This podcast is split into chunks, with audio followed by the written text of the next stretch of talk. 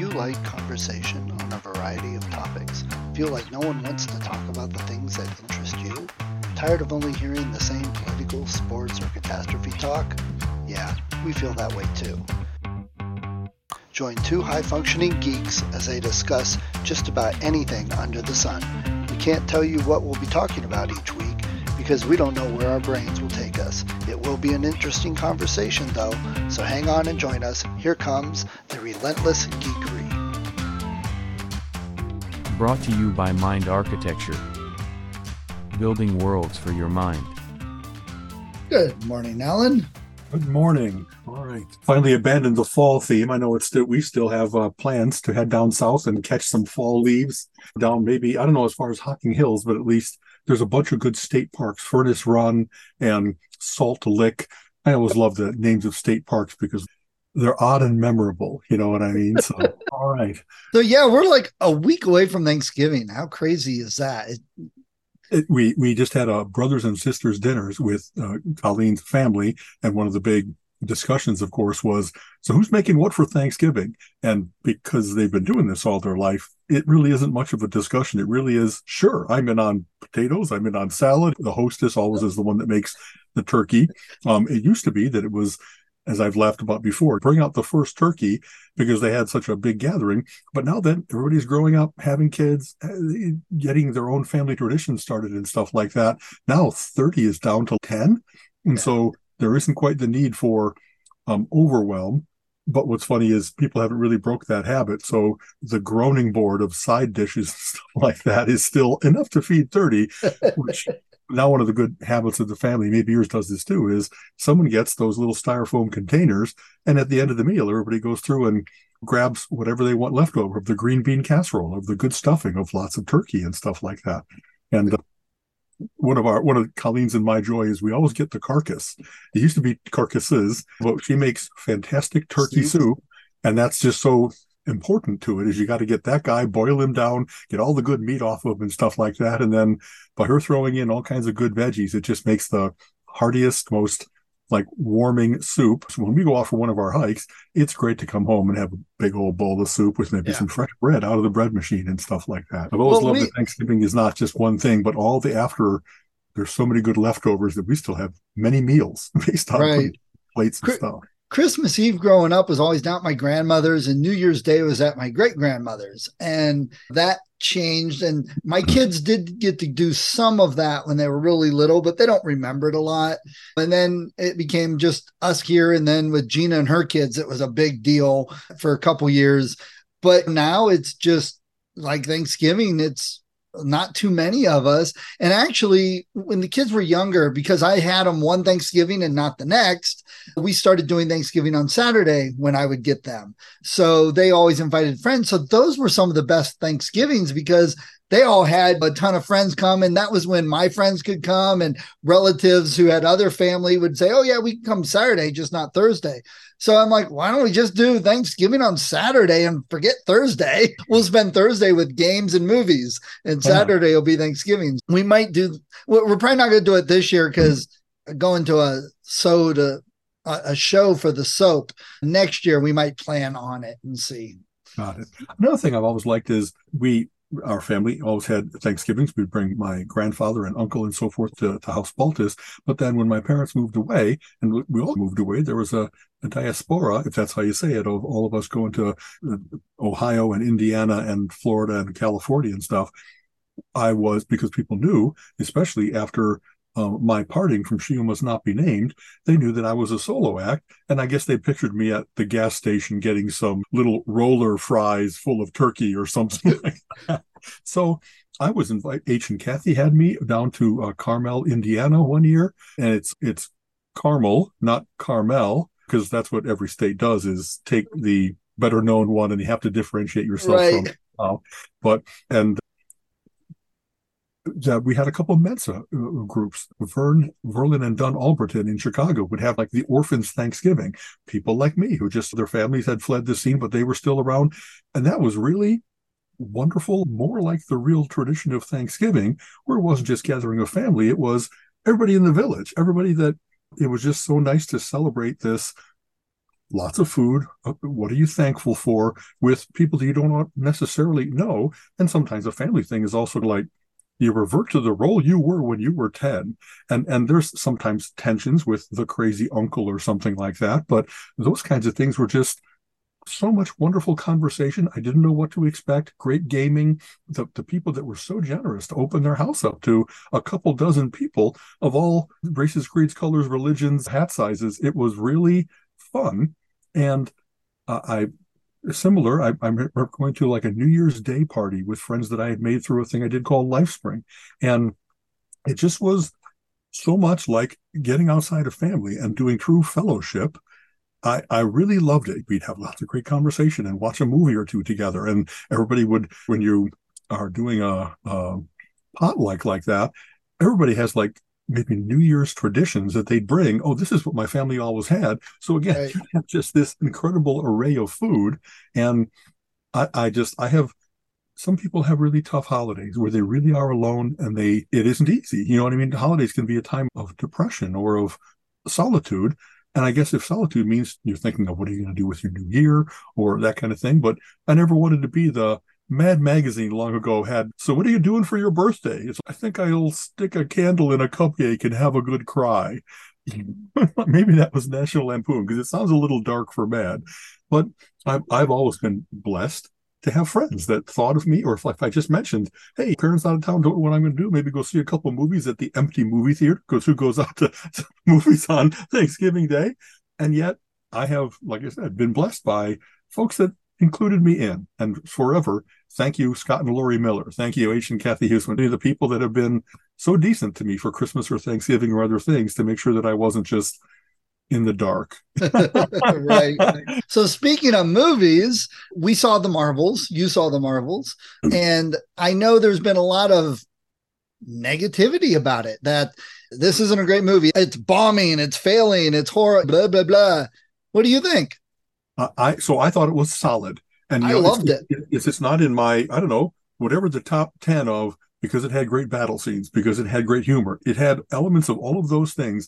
And you and I have talked about this. I hate that the most things now, the way that they give a review is disappointing financial results, only made $50 million. Oh my God, is the MCU over? It's like, how about not waiting until the third paragraph before you talk about how good the movie was or not? Right.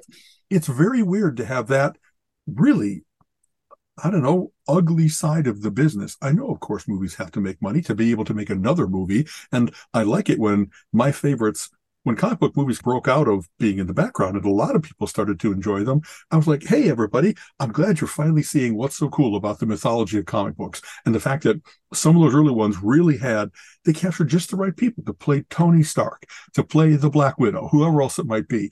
So I was heartened by that. But things are so mercenary nowadays. And they're compared between, you name it, between past movies from the MCU, between this weekend in particular. Hey, it's the second worst performing, as if I couldn't care less about it's the second weekend of November or whatever it happened to be. It's like they decide whether they're going to attack it or like it, and then find reasons to do, which is so much part of America now. I've already come to my conclusion. Now I'll look for supporting facts and dismiss all the rest. Yeah. And having said that, I don't want to talk about only the financials, because why did I like the movie? It has great banter. You know what I mean? There's three principal characters, that each of the Marvels, if you will, Captain Marvel and Professor Marvel, who they don't know how to refer to Photon and other incarnations that she's had, Monica Rambeau, and Ms. Marvel. And even that's funny because she's not even a Ms. yet, right? She's like a teenager. But that it's got wonderful things about not generational conflict, but generational sharing or generational misunderstanding, because some of the vocabulary is different. And what gets people excited? If you're a fangirl and you're about to go into battle with Captain Marvel, one of the first things you're going to do is say, I've always loved you. I have your posters on my wall. You know what I mean? It's great. That's like as if Captain Marvel is Taylor Swift or whatever else it might be. So I really love that they spent time making the dialogue. Each of the characters really sounds like who they are. One is a battle-hardened veteran. One is an enthusiastic teenager. One is an academic and a professional that she's been drawn into the superhero life, not because she always wanted to be a biff, bam, pow person, but because she got these powers and like, how are you going to use them responsibly? some of the battle scenes are great. You know what I mean? When not only are they showing flying, but people learning how to fly. It's not an idiot thing that you'd like launch yourself from the ground and immediately be an expert in aeronautics. You'd be one of those plummeting birds from the cliff, where you better learn to fly pretty quick or you're going to bounce down. Anyway, I thought the weakest point of the movie. It was just Carol. That was the best line when they were falling, and they're all like, oh my gosh, and then Carol Danvers hits the ground and Fury goes, oh, it's just Carol. Me and Colin were laughing out loud at so many of these things in the theater. There's a lot of great Marvel, there's a lot of funny things in Marvel, but this one actually we laughed out loud because it just struck us as so funny. That's a great way to put, when you know someone is like incredibly powerful, a fall's not going to be whatever it does. Maybe them being in the heart of a sun or something like that, the ability to reignite a sun. I don't mean to give any spoiler alerts. It was a good exploration of their powers and of how comfortable they are using them. A lot different actually of Miss Marvel in the comic books versus the hard light powers that she shows in the movie, and I think in the TV series are a big variation, like a Green Lantern variation of where she much more affects her own physiology, big fists, and how she can control her body as opposed to controlling the outside world, if you will. So I'm hardly a comic book purist, but that was one of the big things. That's different than what I had gotten used to from reading in comic books.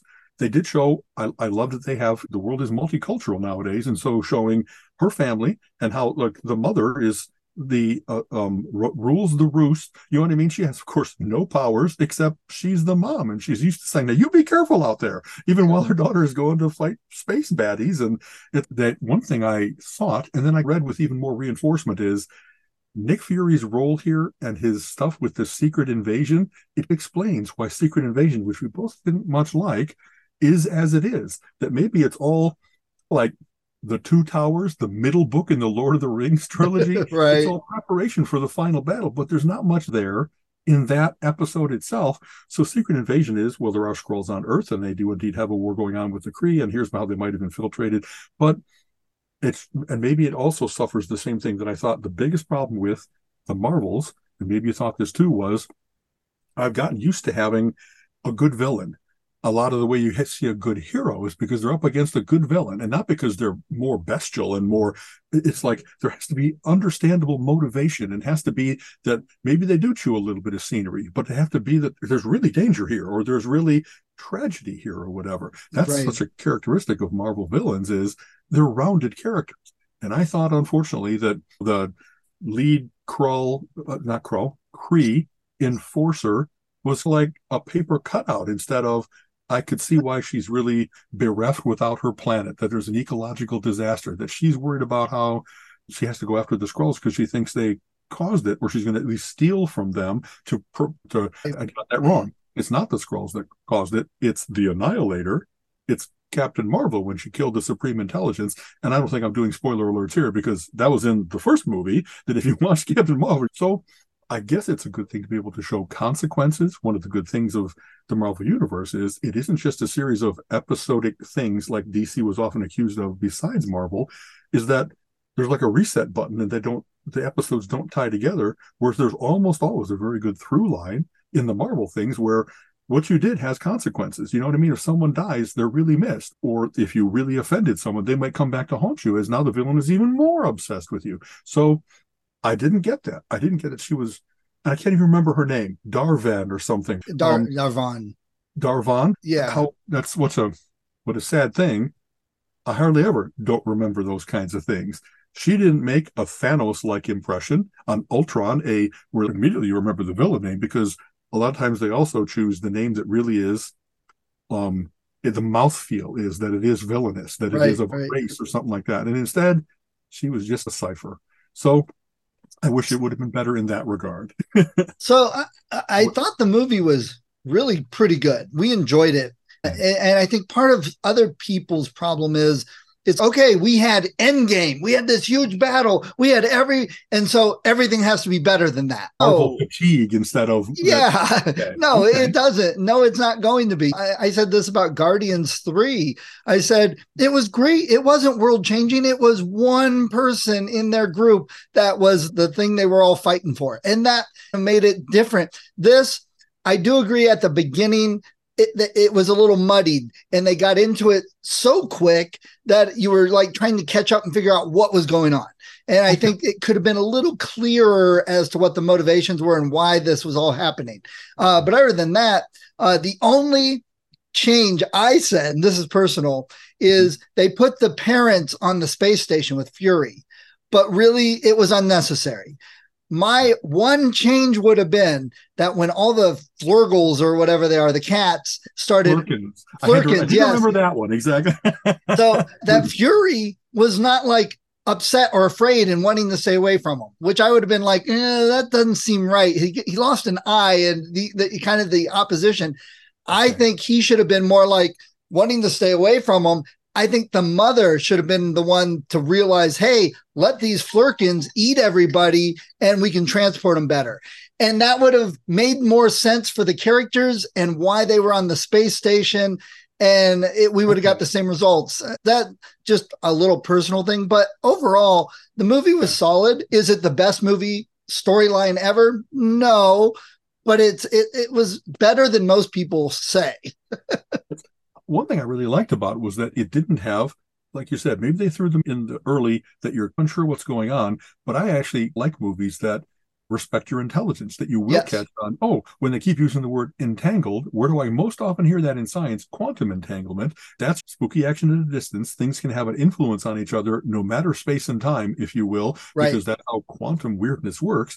And so the way that they portrayed that, also the special effects of instant bodies changing in space, you know what I mean? That when they both use their powers at the same time, and again, we really do have to put a little spoilers alert warning on our when we post this, because we have talking about things that they're important to the movie, and there might be a little bit surprising Flurkin wise and stuff like that.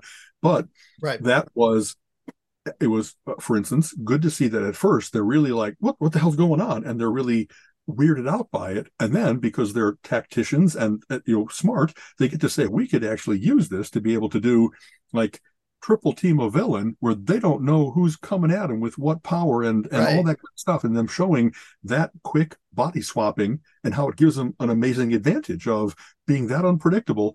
That was very well done, and the special effects showing that little bit of blur, shimmer, whatever the transpositions are, it really wasn't clunky like old-time special effects would have looked.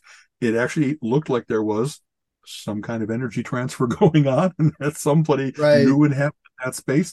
I don't remember whether it had a noise. I think it did, because Marvel's really good about that this power beam sounds like this, and this impact of a hammer sounds like that. Right. I think that there was a cool whatever.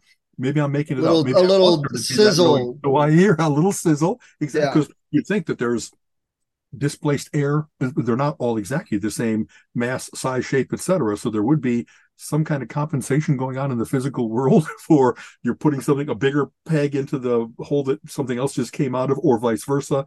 That was very effective. The training montage was very good, because they were like, okay, let's really figure this out so we can do this and switch intelligently. And it wasn't just the Rocky where they're getting strong. They were juggling and trying to switch while juggling and carrying books on their head. And I thought that was cool because it's different.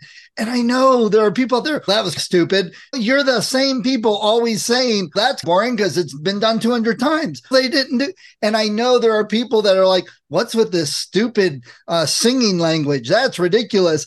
But it's different. And it made it lighthearted, and their reactions is great. And then the guy started speaking and, oh, he's bilingual. Oh my gosh. Right. That's so funny to think of. As many of the throwaway funny lines, that it wasn't a big setup for a joke and stuff like that. It was just the wit came out from the interactions between the characters very naturally, instead of it being, okay, here's where we pause the tension with a bit of humor. There's, it's like battlefield humor. You know what I mean? You have to relieve the tension somehow. And I really liked a lot of those things. That's going to have the quotable quotes list from this one is going to be fun. Yeah. That kind of thing. And Kamala. Now, I know I also saw a lot of people saying, oh, they shouldn't have TV characters go into the movies and that's giving us too much, that they don't fit. It doesn't work. Are you freaking kidding me? I thought Kamala was fantastic. She was my favorite character when they were on the singing, and she's walking and dancing. And she immediately got into it instead of too mature for that or something like that. Yeah. I thought she was great. This is funny. There's lots being, so this movie has aspects of the multiverse. Once again, you know, that there's not only Earth 616 and the accordion universe of that, but also it's weird. Marvel already has its multiverse because it is the comic books versus the TV shows versus the movies. And I got to say, take out the verses. They have indeed integrated so that the Agents of S.H.I.E.L.D. has lots of things that roll over into, even if that Nick Fury was not the featured performer, it was Clark Gregg. But I really like that they aren't just throwing things together and having it not make sense.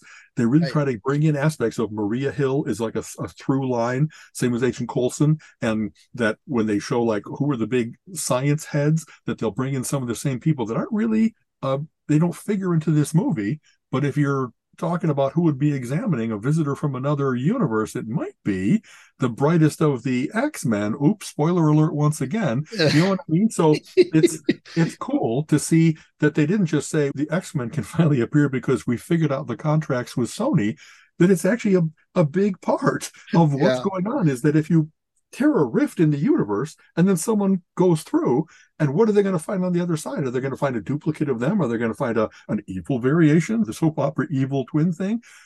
I love that we're in phase 5 of the Marvel universe or something like that. So, yeah, somewhere between I love that they keep, just like Marvel Comics have always done, they plant seeds. They don't immediately say, let's rush to whatever the next thing is.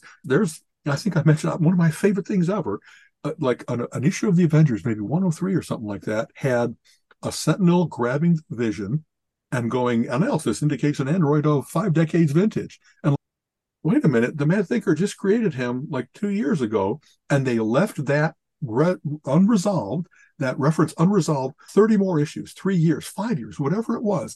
And I love the fact that someone really has the brilliance to come up with that, and then the patience to let it work its way out. And there's got to be a big board at Marvel Central that has, don't forget that at one point we talked about the Red Room, and so now we have to have some references in Black Widow's history or the White Widow or whatever's coming. There's all these things. Of course, there'd have to be, if you're going to have a Green Lantern, it's Roy G. Biv. There's not only green. How are we going to introduce? Someone had those great ideas, and then to see them well executed is a joy. It's not, I don't know, for the Metal Men, there's more than 7 medals. What would happen with, I can go on with all the plot lines that have occurred to me. Did I ever tell you this? One of my favorites?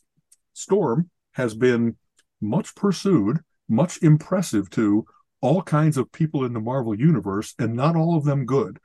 And so what would it have been like to have like a bachelor competition between Dracula and Dr. Doom and T'Challa and all those kind of things, you know, that the ways of romance are not always clear. They're not always good evil, if you will. And what would she have done if she was getting like really pursued by, maybe pleased by, a really powerful guy's attention, a really witty guy's attention, even if it's not her usual crowd of friends? Tell me that's not screaming from, why do people in, you name it, in schools, you go out with someone from another high school, oh my God, it's like you started a gang war. No, I just thought he was cute. I thought she was interesting. Like I said, one day when someone does that plot line, and they already have, Storm has had multiple romantic interests, but not some of the ones that I just named. I like the fact that the multiverse hasn't just been, now we can do anything and not have it make sense. I really like the fact that they're still, in many ways, taking their time and planting the seeds and letting people think about what could that mean and where is this going and who's going to be involved in that. Right. Then if they execute it, it's very satisfying to say, that's what I thought was going to happen, but I didn't get it all because they also brought in AIM or something. You know what I mean? Like, I've always loved that about comic books. You mentioned the multiverse and that, and the one secret surprise at the end, which wasn't a huge surprise. We knew that was coming somewhere. But if you remember back to WandaVision, they used the different Peter, the, what's his name, lightning guy. What's her name? Pietro, right? Pietro, yeah. Exactly. Yeah, they used the other one from the X-Men First Class, and you're like, why do you look different? And that was wonderful. And if you're not up on it, then you're like, why are they talking about that? But the after credits, that other scene they always seem to throw in, Yeah. That was the most exciting. Colin just about flipped out of his seat watching that. And I love both those characters. And I love the what they're hinting that's coming for the next next set there. And I'm just like, yeah, I'm in, because those two characters from their shows was fantastic. I love them both. Exactly. And in fact, that's, I hope, another thing. It's funny, I don't always mean to diss the DC universe, because, but in my mind, that was always the big comparator, was that shared, tied together. You really do have interactions between the various different heroes and villains and stuff like that. And Marvel has always been great about that. And honestly, is there anything that has ever made people stay to the end of the movie more than Marvel's end scenes? From the very first Avengers movie where Nick Fury shows up, and actually it wasn't, that was Iron Man. Iron Man, exactly. Or, no, Ross in the bar with Hulk. Okay, you want to take my car. We're going to put together a thing, the Avengers Initiative or whatever. And that, again, just laid so much anticipation and what's going on, and that the world is bigger than the episode, the tiny little bit that we just saw. They have been very smart about that. And this time, I was surprised they didn't have even another one all the way at the end, because the history has been not that little cutscene in the middle of credits. It's that you have to wait all the way to the end, and everybody's like collecting their coats and popcorn boxes and stuff. And then, but I think that's the most I've ever seen. There's always been people that want to see who was the gaffer in the key grip and all the other special effectsy type things. But the fact that there's story, and in fact, the first time when you walked out of a movie, and then your friends told you, oh, you shouldn't have left because they had more. And I was like, wait, what? I don't want to miss a minute of anything. Which, to be fair, they didn't invent that. There have been movies in the past. Ferris Bueller is probably the more famous one from decades ago. The singing in the shower. Is that exactly? That was right. That was the one where after the credits, she goes, hi, are you still here? What are you doing here? The credits are done. Right. Leave. Go home. Exactly. Yeah. You're right. I mixed between it. The fact that that was still like an additional, sometimes they'll have blooper reels. If you've seen any Jackie Chan movie that they have playing over the credits or after the credits, all the ways in which he got hurt during the filming and stuff like that. He really is an amazing athlete, but not invulnerable. And so sometimes I know I'm jumping all over, what always amazes me is he broke his ankle there. He just wrapped it up, put on a boot that looks like a gym shoe, and then continued to do those incredible acrobatics that every time I always give a total respect, homage to the Carrie Struggs of the world, who in the Olympics had hurt herself and yet did a running down the thing, total vault, coming down maybe partly on that bad foot. Who's that brave? Who else has that incredible self-control that they can overcome their pain and their fear and still do what they've trained their body to do? It isn't just Carrie, it's Jackie Chan. You know what I mean? That there's people that really have gotten messed up and they're like, but we need to get one more cut. Didn't Harrison Ford, Tom Cruise, all kinds of people in the course and action movies, you think that's got to happen all the time. And you don't just rub it out and go on. Sometimes you break a bone, and then maybe as people get older, they have to take a break from filming. But sometimes people have just said, we need another take. Everything's set up. I'm going to fucking play through my pain and it's just amazing. People can do that. Yeah. I also saw that Stephen King did a tweet about the movie, and he said, you know what? Look, I don't care about Marvel movies. I don't care about superhero movies. I haven't watched any of these. I could care less. But what is wrong with all you people that are getting joyous that it's falling apart, that you're destroying it, that you want it to fail, that he's just shut up and move on. Let the people enjoy. And I'm just like, good for Stephen King. If you're going to talk about anybody who's had some crappy movies, he's got tons of them. But he's always had the attitudes, look, I wrote the books. If you enjoy it, great. If they make a good movie, good for them. If you enjoy the movie, good or bad, good for you. Yeah, I got paid no matter what. Yeah. So it's cool that he's going in and saying, all you people that are trying to destroy this and bring it down, and you're celebrating because it's failing. Shut up. Go away. I'm like, good for you. Thank you. I agree. The armchair quarterbacking of people like looking for, I only go to a race to see a car crash. That's very weird to have it being applied to silly movies and stuff like that. Now, I for a long time, 20 years plus, read Entertainment Weekly when it really covered all the various different things, much like you and I try to do from our geeky perspective. And he wrote a column for that for 5 years running. Yeah. Maybe it was 3. And one of the things I loved about it was he showed the depth and breadth of just how familiar he was with everything about literature, everything about movies, everything about the craft of writing. He really was like the friend whose recommendation you would listen to as to why you see or not see a movie. And the way he expressed it was just very well written, very understandable. He definitely had opinions and would share them. You know what I mean? So right. Just not another blah columnist. He really absolutely was one of the highlights of that magazine while he was doing it and it was coming out. I really miss it. It's no longer being published. I think there's a website and stuff like that. Yeah. But, okay. Hey, sorry about this. I need to take a little bit of a break. Sure, break. Okay, no problem. Take a break. Okay.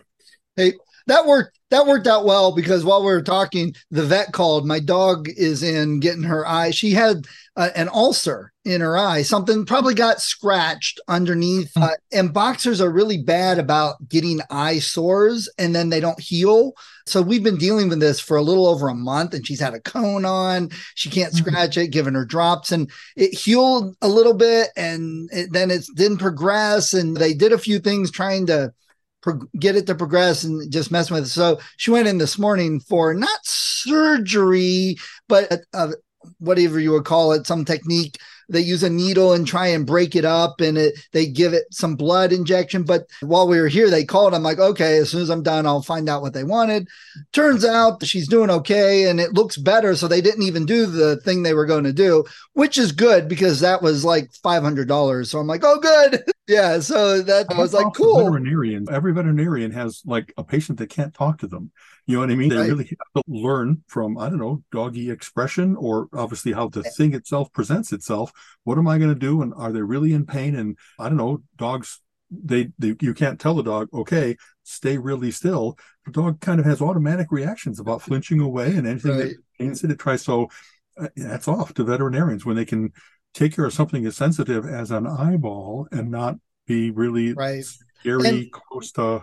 And we've always tried to take care of the animals and take them into the vet for checkups and if something was wrong, try and do it because we took on that responsibility. I can't stand the people that get an animal and then like just tie it up outside and ignore it. There's so many things. Never take it to the vet and the animal suffering. Cassie is old. She is 13 and boxers rarely live to be this old. And that's one of the problems with the eye, too. They don't heal well in boxers, which is part of our problem. But when we took her in there, she had pain. I'm like, I don't think so. They're like, a lot of dogs this age get arthritis and stuff. And I'm like, she seems okay. So we started giving her this medicine for pain, joint pain. And suddenly she's perked up a bit and running around outside. I'm like, oh, now I feel bad because maybe she was in pain. And I didn't know it. But she acted okay. She wasn't whining. She was maybe a little lethargic. She would walk around and wag her tail and have a good time outside. But now she's like a puppy again. She's playing. Exactly. Yeah. So I'm like, okay. Wonderful. Yeah. Good vet. Redstown vet has been a very good vet. Very pleased with them. And it's not the first vet we've had over the last 20 some years. And I'm just really happy with them. And they're so close. Yeah. So, yeah, I did the same as you for both Shotzi and Fenris. I always make sure that they had their yearly checkups and handle things. And whenever I noticed anything, took care of it. That's one of the things they talk about, how dogs, like, they'll jump in the car when they think they're going out to take a big run in the fields. But if you have a bad vet experience, then they get skittish about the car.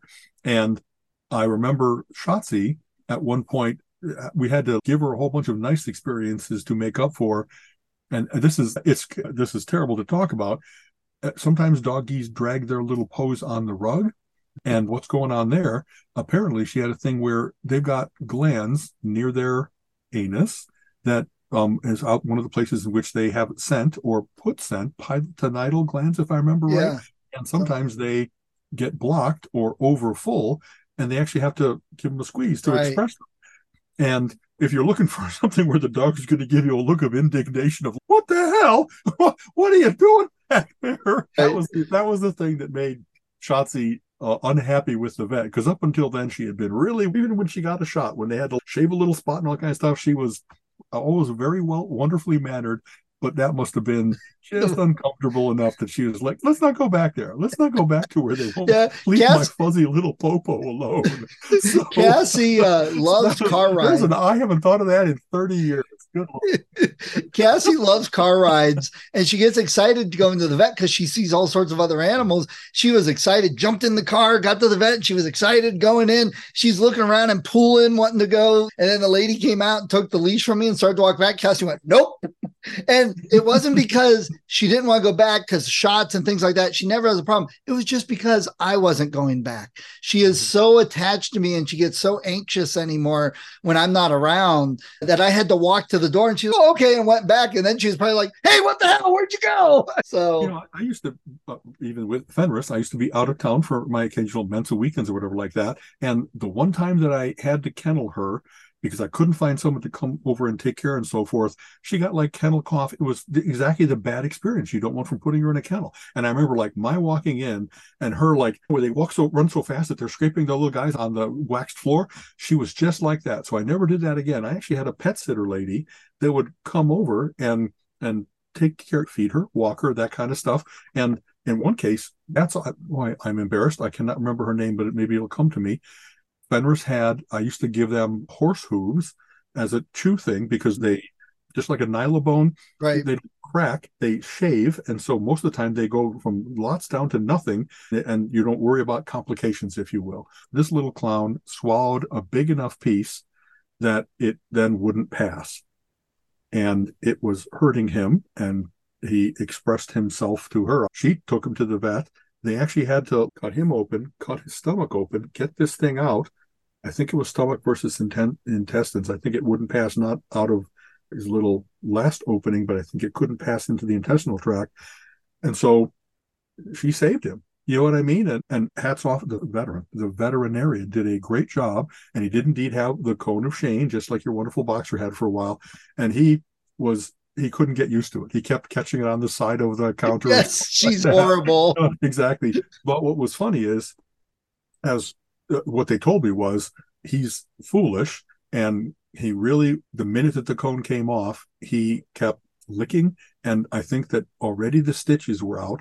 But what they said was, it itches him so much that he'll pull his own stitches out, and it looked like we waited just the right amount of time, because indeed he would have done that. That's such an irritant to them, that a little weird adventure to make sure that my doggy was okay. But even with stitches in, even with the cone on, when I came home, he like stood up, Dad, you're home. And buddy, don't pull anything. Don't. And I don't know, dogs are just amazingly, if they can, like you're saying, maybe your guy, when it was hurting him a little bit, he just didn't run as fast. He favored one leg or whatever it might be. But now that it doesn't hurt, his little doggy brain goes, let's go run. And then I can run as farther than I ever have. And I'm happy. Another quick story. This week, I thought that mange was something like from the 1880s. You know what I mean? When you taught you mangy. Well, I know something you said to insult a guy in the Old West.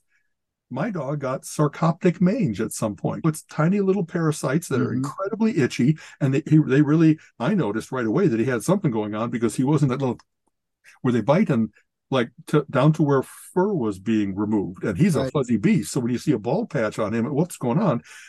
Luckily, they know how to treat it. They give him a big dip, and they have to do it more than once so that they kill not only the things, but the eggs they might have laid and stuff like that.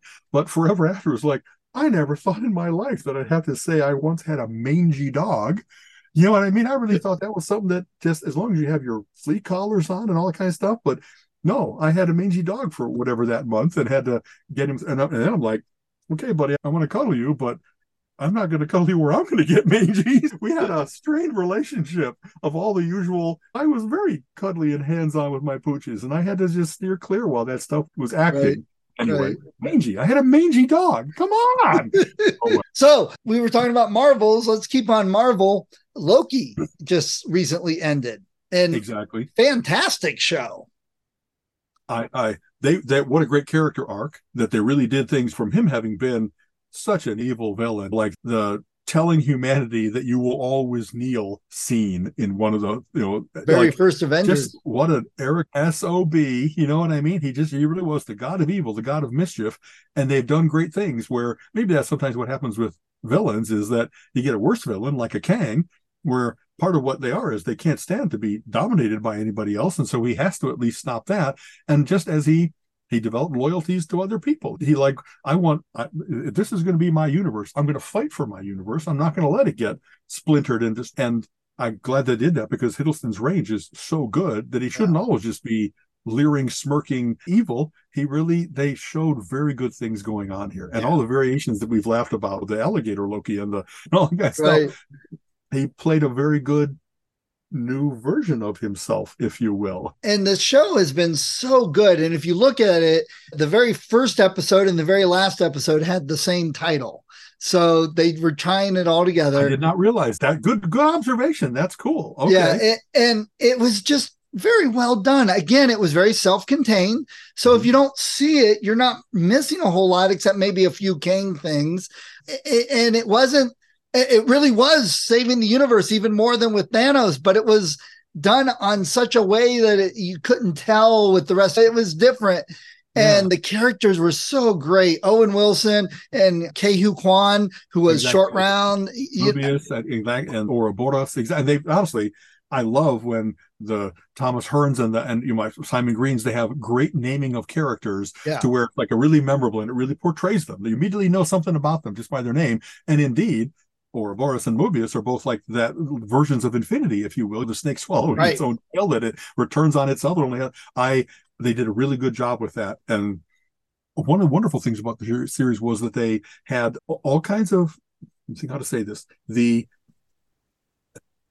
took their time showing things like that it isn't always the biggest punch that wins, that sometimes it's persistence. You know what I mean? If you've got an infinite amount of time to solve a problem, the thing is, keep going. When you're going through hell, keep going. Keep trying new things. Know that you have to solve this problem, and no matter how many setbacks you get, you're like, then try this, or go faster, or do. And so that one episode where they really were showing all the ways in which they were going to conquer, how do you get the time funnel to not branch out infinitely, but actually focus back down, was very well done, but hardly conventional superhero stuff. That's like seeing the Manhattan Project about, we must conquer this, you know what I mean, technically, if you will. So I really love that. A lot of people, again, I sound a little bit like, hey, I went to my literature class.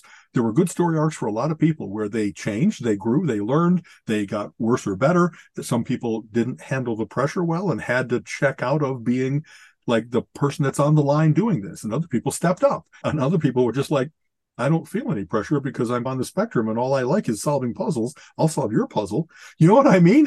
They had really good portrayals of what is it to be such a galactic level narcissist that you really have to be in charge, and that if you can't win, you'll outlast them, he who remains, or whatever else it might be. And all the sacrifices you're willing to make, usually of others, in order to get your goal. I don't know. We both have narcissists in our lives that once in a while we're like, does nobody else see this? This person's crazy. They're willing to do anything. Like, this is the dark triad, like made flesh. What? Really? Nobody else sees this? Or they see it and they say, I love that. He seems strong. She seems like she's the person that should be involved in this. So that's a whole discussion. but yeah, Loki, it was so much fun. And what's his name that plays Lively Kang? I know there were people complaining about his character in the show because of the way he talked. And it's okay, if you're going to have an unlimited number of variations, that you want to distinguish them. You don't want them all talking, acting the same. And he did such a fantastic job of making this character unique and separate. And I think, yes, the speech patterns could annoy some people, but why? So there are people with different speech patterns. And wait until the next episode and he'll be a different version of himself. You know what I mean? Yeah. If you've had to listen and a lot of work stuff with people from other countries, if they're speaking English, there's some halting, there's some words mixed up. You deal with it, you move on. But I thought he did such a good job with this character, and people want to complain about it. Like we said with the Marvels, just shut up. Go watch My Little Pony or something if you're that upset. Honestly, this is meant to be dismissive. When you hear those kinds of complaints like, hey, how come English isn't not only the only language in the United States, but let's enforce that by law? I've just learned a lot more about you than I have about anything having to do with that situation of people being bilingual, of people immigrating in and having to take a while, ESL-wise, to learn the language. That immediate separation, and that if it's different, it's bad, it's wrong, it's less.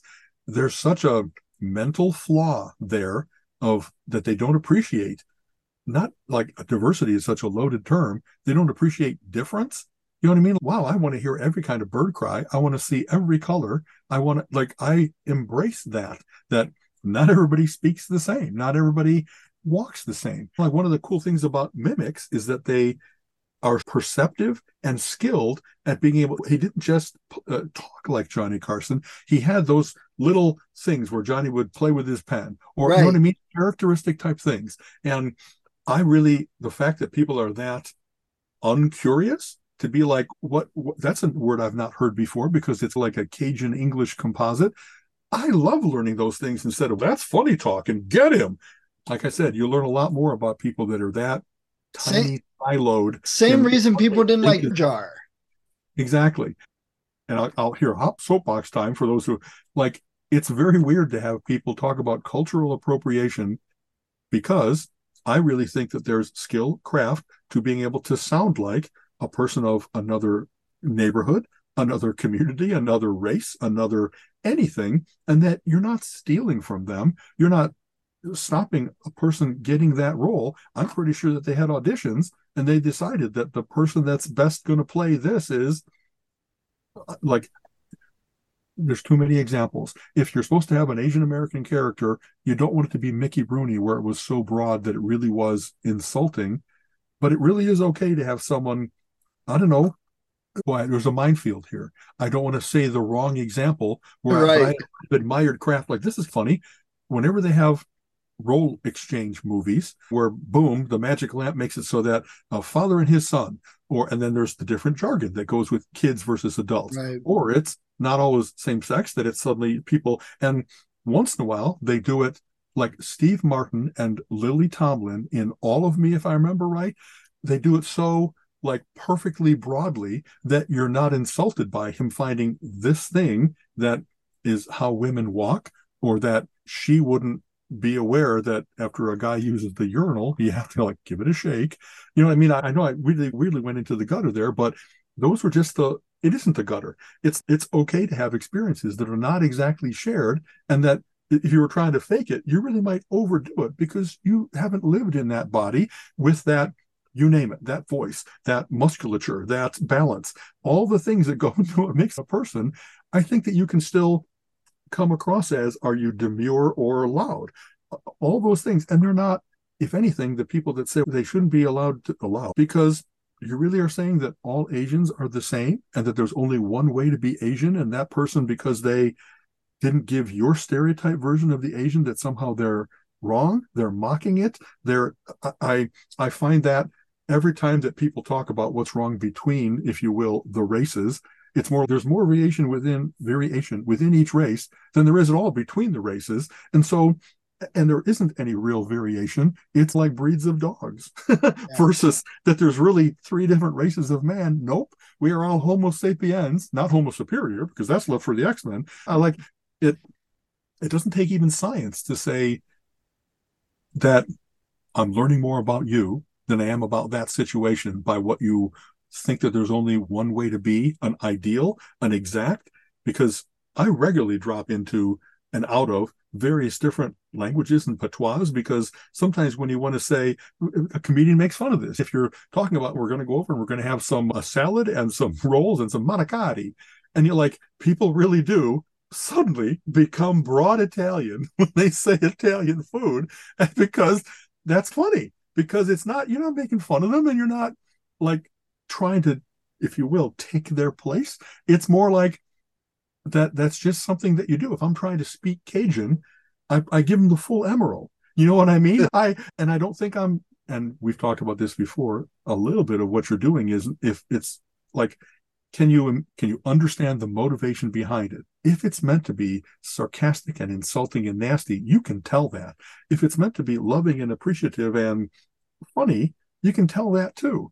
And maybe there are some people that are really good at walking that line of, I'm going to be a bad guy and I'm going to say it I'm going to say bad things, but I'm going to make it so that it isn't an obvious insult. It's ambiguous.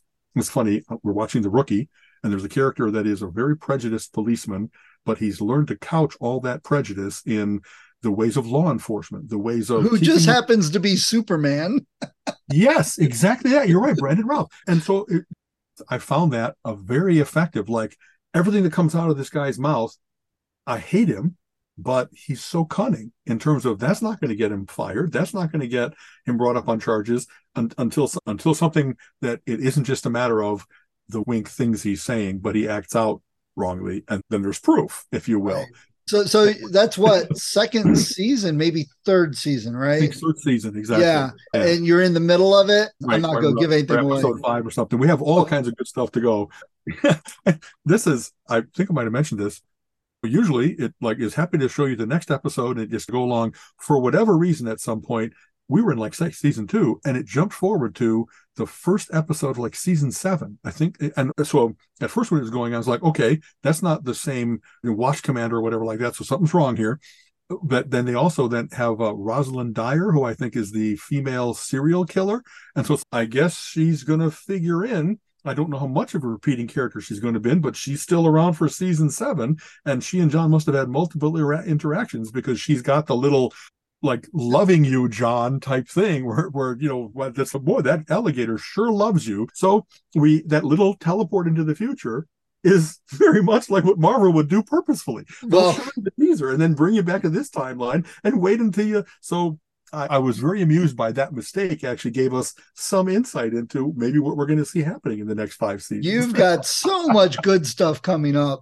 Very cool. Yeah. We usually watch a couple episodes a night. We're not binging it where it's going to be used up too soon, but almost always there's enough in one episode that we're like, we just got to see what happens with her baby. You know what I mean? There's all those little things that lead you to the next one. They're very smart about that. When his brother shows up, it's great. Wait, what?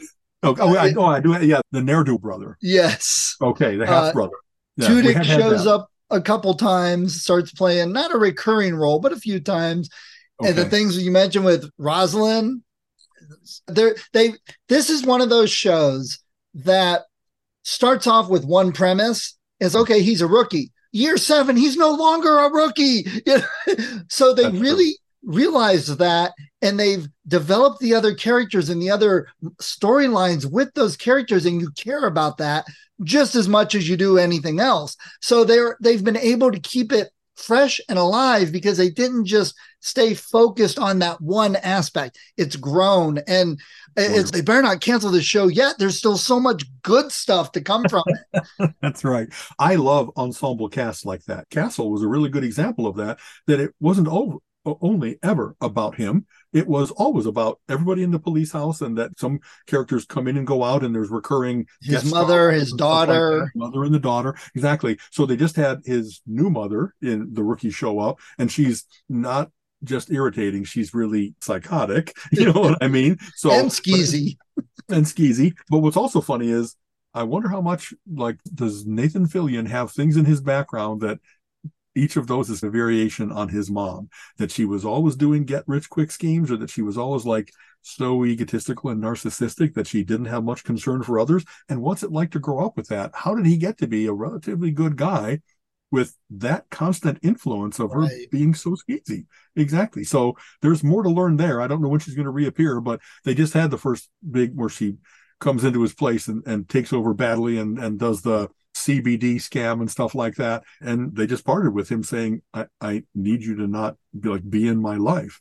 And how do you say that to your mom after you've had 500 bad things done by her?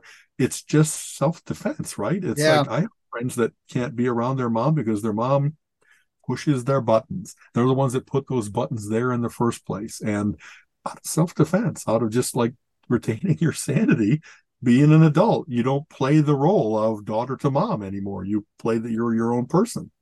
Oh, anyway. Yeah. So before we roll out of here, we'll keep on the superhero vein, and you're way more ahead than I am. So Doom Patrol has been the other bigger series that we've been watching, and I'm way behind. I'm only on like season 2. It's got lots of good elements, but I will say this. I love Grant Morrison's run. And much of how they started off this series is based on his characteristics, the characters that appeared in his run of the Doom Patrol and stuff. But the more that they've abandoned his stuff, that they've made up their own, that they deviated, they're not as good a writer as Grant Morrison. They don't have that combination of macabre and surreal and heartfelt and all that kind of stuff. So there's good for what it is for TV. It's good. Each of the characters gets a resolution to what had been going on with them. But having said that, I just wish that they would have continued with a lot of what Grant Morrison did, because there's all kinds of plots that he had that could have been done better if they hewed more closely to what he had originally envisioned. Still very satisfying and still very heartbreaking. You know what I mean? That every character's resolution is not always good. Yeah. And yet it's definitely one of those shows that we don't care about whatever superhero conventions you think you know, much like the Doom Patrol always was. It's a gang of misfits and people cast out from society, and they just happen to have powers or bump into problems that they end up saving the world again and again, while the whole world says, yeah, why don't you save the world over there? Don't come near me. You know what I mean? It really a little X-Men-ish, where forever you're going to be, society doesn't like you, trust you, they'll have a big parade for you, and then they'll say, but you can't live in the neighborhood, they just threw the parade. It really captures a lot of that, and I'll extrapolate to this. Smart people deal with that all the time. I need your capabilities, but I'm scared. I'm scared that you really can think that much faster and deeper, and that I can't keep up, and that I can't control you. And for a lot of people, that's all that matters. You know what I mean? So right. It's a little weird, that sense of being, I don't know, forever out of place. I've learned to not always be the smart guy, because people don't always appreciate it. They're actually not liking of it. I'll close with, we went to the Cleveland Comedy Festival this weekend. It ran 4 days, but we only had stuff to do on one day. One of them was making fun of art. And it really was a great premise. So they had master of ceremonies and then three comedians, and they rotated people in and out of this. And they looked at great works of art or not so great works of art and commented on them. Kind of the same thing that when you walk through an art gallery and you can really appreciate it, or you can really say, that's a fraud. That's just a big block of blue. What the hell's going on there? They were really good at incisive, funny comments about that. But what I made the mistake of doing was I knew a little bit about it too. And sometimes I would say things that were also witty, but that showed that I really understood what the background of that painting, or that why is there, they had a painting of Perseus killing Medusa, but there's more than one snake-haired Gorgon there. And I had to stop myself from saying, well, that's because Medusa was one of three sisters, because it would have been more people in the crowd going, this, they were very kind up on stage, was saying, maybe you should be up here on the panels. No, you guys are doing great. I'm just throwing things in where I hope that it will help. But you know what? Sometimes being smart is showing off. Sometimes being smart is disruptive and taking you off the track. And because mine was only informational, it wasn't witty, I just kept it to myself. Let's keep being witty. Let's keep making fun. You know what I mean? I'm aware that, like other smart people, once in a while you don't have that sense in time. And you say something that has everybody going, all right, it's weird that he really knows all the details and remembers that much and all that kind of stuff. And I've had to learn to do that in the course of my young life. I learned early on. Rattle yourself. Put that big light under a bushel basket once in a while, because not everybody likes to know that you can spell psychedelic when you're like five. Right. It's just, I've learned that early on. Oh, there. That's a sad little note of once in a while, you just have to blend in instead of standing out. It's much healthier for you. Based on the time of year it is, you know what the really big exciting thing with this time of year is? Yes. That it's now time to watch the Guardians Christmas special again with Kevin Bacon, because I've been waiting for months to watch it again. I limit myself. I don't want to watch it when it's not Christmas time. It's Christmas time. Let's watch this 3 or 4 times again. I totally agree. And I need to go rewatch Peacemaker just because I want to see the opening titles where they do the little dance routine. That's just, and it was which Alan Tudyk is the one that came up with that. Exactly. So I love that kind of stuff. And in fact, I don't know whether they're out yet. I think not. The next Doctor Who is the return of David Tennant, but not as the same doctor, like a befuddled maybe. I'll wait to see what happens. And I'm intensely curious, and I'm really hoping that it works out. And I think also a couple other people returning from past episodes and stuff like that. I actually have been like rewatching Doctor Who from the first of the modern episodes, the Christopher Eccleston series. So somehow they all became available on Prime or Hulu or someplace. I think they're on Max. Maybe it's Max then. Thank you very much. And they bring back the Daleks. But they have introductions of all kinds of new stuff as well. And so I can also see why Eccleston really wasn't a great doctor. He really is like aggressive and dismissive and nastier than past doctors have been. And I could see why somehow the showrunner said, this really isn't keeping with the canon of the kindly old grandfather and the befuddled hobo. And do you know what I mean? There's been variations on him, but none of them were actively telling human beings what stupid apes they are and stuff like that. So I'm waiting to see. Right after this is where David Tennant kicks in, right? And then to Matt Smith. So I'm wanting to rewatch the David Tennants before the new David Tennant version shows up. I can compare and contrast more fully. Right. I love them. I just love the Doctor Who's. There's so much there. There's so much good stuff in there. So, and if you like Doctor Who, you'll probably like Loki, because it has that same feel, that time travel, oddball, goofy. And other things I love, bringing back Loki a second, is if you ever play Fallout, this felt like Fallout. Everything looked like Fallout within there. And a lot of the story reminded me of Control, which is a video game by Remedy, who just came out with the Alan Wake series. So if you liked Loki, go watch Doctor Who and play Control by Remedy and Fallout, because all those continue in some ways. Exactly. Well, they feel like that show a lot. And if you like those shows, check out Loki, because it feels similar. Those, if you liked, you may like this. That's right. But it's funny. One of the places I have a real blind spot for pure video games. I've always played computer games, but I've never had an Xbox and a PlayStation, the NES, and all that kind of stuff. And so when they often have references, songs, characters, and that kind of stuff, I'll see a whole bunch of cosplay, and I can guess, because I've seen it a bunch of times, is that Argle Bargle or whatever? I really don't. And other people are like automatic, because they've been immersed in those worlds and the scenery around them and the characters and the costumes and all that kind of stuff. I one day will have to catch up on that, or I'll just have to acknowledge that though I do relentless geekery, I got a blind spot a mile wide in terms of stuff. The Remedy games, Alan Wake and Control, I think are both on Steam. They're that type of game that works well with PC, and Fallout is definitely. I could grab them for $19 or something like that and get in. I got Control, the Ultimate Edition, like 2 or 3 years ago for $11. I love, it's funny, I love those kinds of bargains, but oftentimes they're like, I know nothing about this, and am I really going to even spend $11 on? It's funny, I think that I like more dungeon crawls than shooters. You know what I mean? That like it there's a certain style of game that I like, and I have not gotten enough experience to be materially better at. I can see that guy just around the edge of that big crate, and I'm going to pick him off because I'm such a sniper. Then instead I'm like run into the room, spraying bullets everywhere, John Wooing it up, and then you die. You know what I mean? So.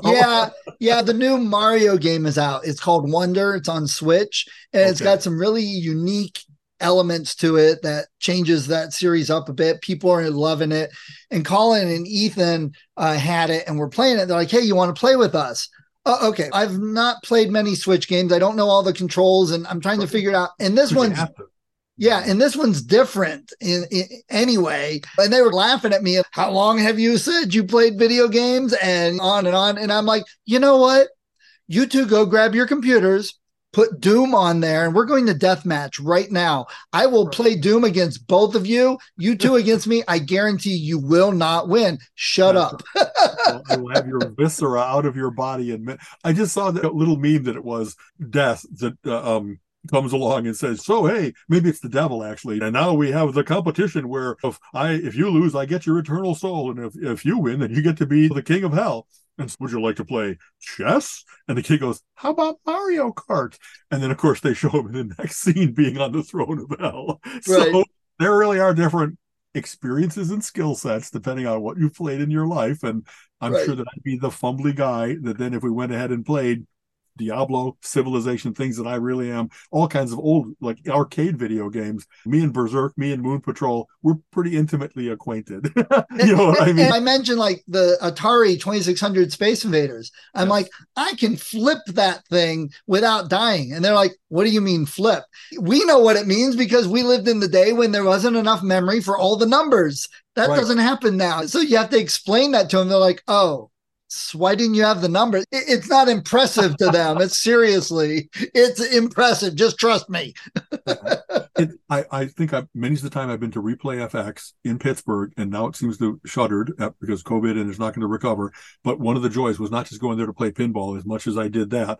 It was taking a break and going and finding the arcade games that I hadn't played in forever, like Make Tracks, like Moon Patrol, and seeing if I could still get my little name up on the top there. And then coming back where somebody had surpassed me. It's, oh yeah, get in there gunfighter mode and put my name back on the top. It's funny you say that, because I just recently, in the last couple months, pulled up Doom. I listened to John Romero's book out, his biography, and I'm like, okay, now I'm in the mood for Doom. So I pulled Doom back up, started at the beginning again, and I'm playing it. And I told my buddy Casey, I'm like, man, it just took me a couple minutes to thaw out a little bit, but I was just automatically doing all these moves and stuff without even thinking about it, because it's so ingrained from 30 years ago. When I think I discovered that Play-Doh still exists in emulation out there on the net, and you simulate a Play-Doh terminal, and there's any number of times that I went to my regular keyboard with, this is where you hit shift term, and it isn't available, so what's the equivalent? But my fingers had finger memory that they were going to do certain things. That's what you do next, exactly that. So even just like signing on and stuff like that, it hit the escape. Anyway, it was interesting to see it's still in there. Like you said, 30 years ago, I got out of school in 83, and it's 2023, 40 years later. I can still sit down to one of those terminals and just go, and just as if you go back in time. It's a pretty cool thing. So, all right, ma'am. Always a pleasure. It was fun. You know what we need to start doing? Because Thanksgiving is coming up, and then Black Friday, and then Cyber Monday. We might need to start making some gift recommendations for the holidays. Absolutely. You know, so what's our favorite geeky things of the year? And just that, it would be worth turning people on to, hey, they just had this first entry I just got so that my wife can give it to me, the Keith Emerson Variations box set, which is like a 20 CD career retrospective. Nice. And that's pretty cool. And I got it at a better price than what I thought I was going to pay. And the Rick Wakeman one is about to come out as well. And his is like a 30 CD. So if you're prog rock keyboard geek like I am, these really are not only, of course, the music, but like the book, the little libretto, if you will, of all the stuff that was going on and variations and origins of things. And that was like $300 coming out.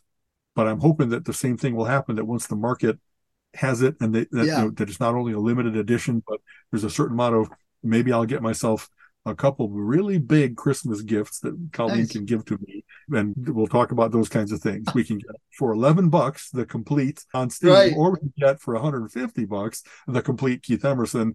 Is anybody still buying CDs? Apparently, just me. All right, man. Take care. This has been the Relentless Geekery Podcast. If you enjoy our conversation, please subscribe on your favorite podcast app and go give us a review. Give us some likes. It would help a lot.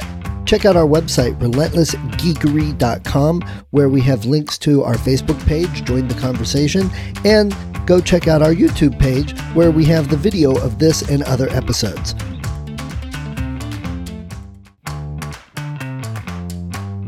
You have been listening to the Relentless Geekery Podcast.